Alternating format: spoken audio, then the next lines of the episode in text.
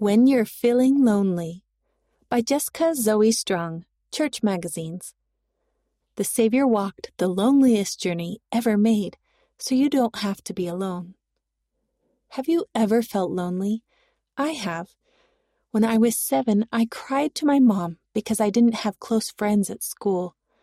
When I was a teenager, I was one of the only young women in a Sunday school class of mostly boys, and obviously I didn't want to talk to them. And sometimes I had a hard time fitting in with people on my teams or in my classes at school. But one time I felt loneliest was on my mission in Guadalajara, Mexico.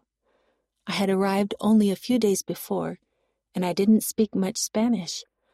My companion spoke only Spanish, we mostly communicated through the few words I'd learned at the missionary training center, and with a lot of pointing.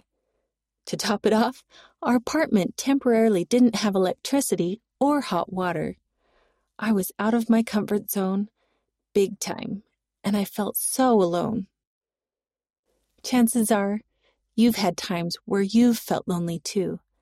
Maybe you are struggling to fit in at school or are being bullied not getting along with some of your friends, the only member of the church at your school, living in a new city or country, missing a family member who is on a mission or in the military or has passed away, or feeling separated from Heavenly Father and Jesus Christ because of sin. When you're feeling lonely, you can look to the Savior. He knows exactly how loneliness feels, and He knows exactly how to help you. Here are some things we can learn about overcoming loneliness from what the Savior endured during his atoning sacrifice. You will be strengthened. Elder Jeffrey R. Holland of the Quorum of the Twelve Apostles has called the Savior's atonement the loneliest journey ever made. While Christ suffered and bled from every pore in the Garden of Gethsemane, his disciples slept. As Jesus suffered, he prayed, Father, if thou be willing, remove this cup from me. Nevertheless, not my will, but thine be done. Though the Saviour's burden was not taken away, there appeared an angel unto him from heaven, strengthening him. See Luke chapter 22, verses 42 through 43. Heavenly Father sent an angel to strengthen his Son in his suffering and He will strengthen us in our loneliness. On my mission, we were sent angels in the form of members in the ward who offered us warm blankets, showers, and food right when it meant the most to me. You are not forsaken. Sometimes you may feel so lonely that you feel forsaken or abandoned by God. But He has not forsaken you, and Jesus Christ understands how lonely you feel. After the Savior's suffering in Gethsemane, he was betrayed by one of his apostles. He was denied by faithful followers and friends. Elder Holland explains that what may have been the most difficult moment in all of this solitary journey to atonement came in that concluding descent into the paralyzing despair of divine withdrawal when the Savior cries in ultimate loneliness, My God, my God, why hast thou forsaken me? For a moment on the cross, the Savior felt completely alone. But a perfect Father did not forsake his Son in that hour, Elder Holland explains. Indeed, it is my personal belief that in all of Christ's mortal ministry, the Father may never have been closer to his Son than in these agonizing final moments of suffering. Just as Heavenly Father never forsook the Savior, he will never forsake you. You may not always recognize it, but He is close to you. He knows your sorrows and hears your prayers. He is always there for you with arms outstretched. See Mosiah chapter 16 verse 12.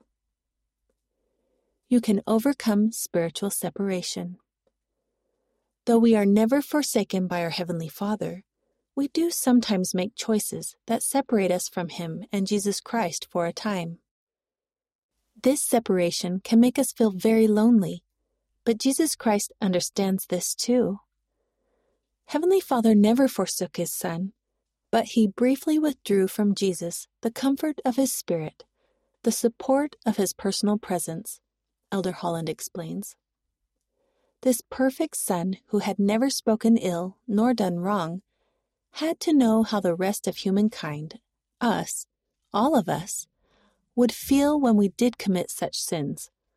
To have the divine spirit withdraw, leaving one feel totally, abjectly, hopelessly alone. The Savior understands how lonely it can feel when we sin. And because he took upon himself our sins, we don't have to be lonely long. We can repent and come close to God once more. It is never too late. As we strive to keep our covenants, we're promised to always have His Spirit to be with us. This means that if we're repenting daily and trying to choose the right, we may feel lonely, but we're never really alone. The Savior understands. No matter why you're lonely or how lonely you might feel, know that the Savior understands. He has experienced the ultimate loneliness during the greatest suffering anyone has ever known. I have graven thee upon the palms of my hands, he says. Thy walls are continually before me. See 1 Nephi chapter 21 verse 16. He knows your loneliness. He knows you. Because of his atoning sacrifice, you don't have to be alone. Read by Rena Nelson.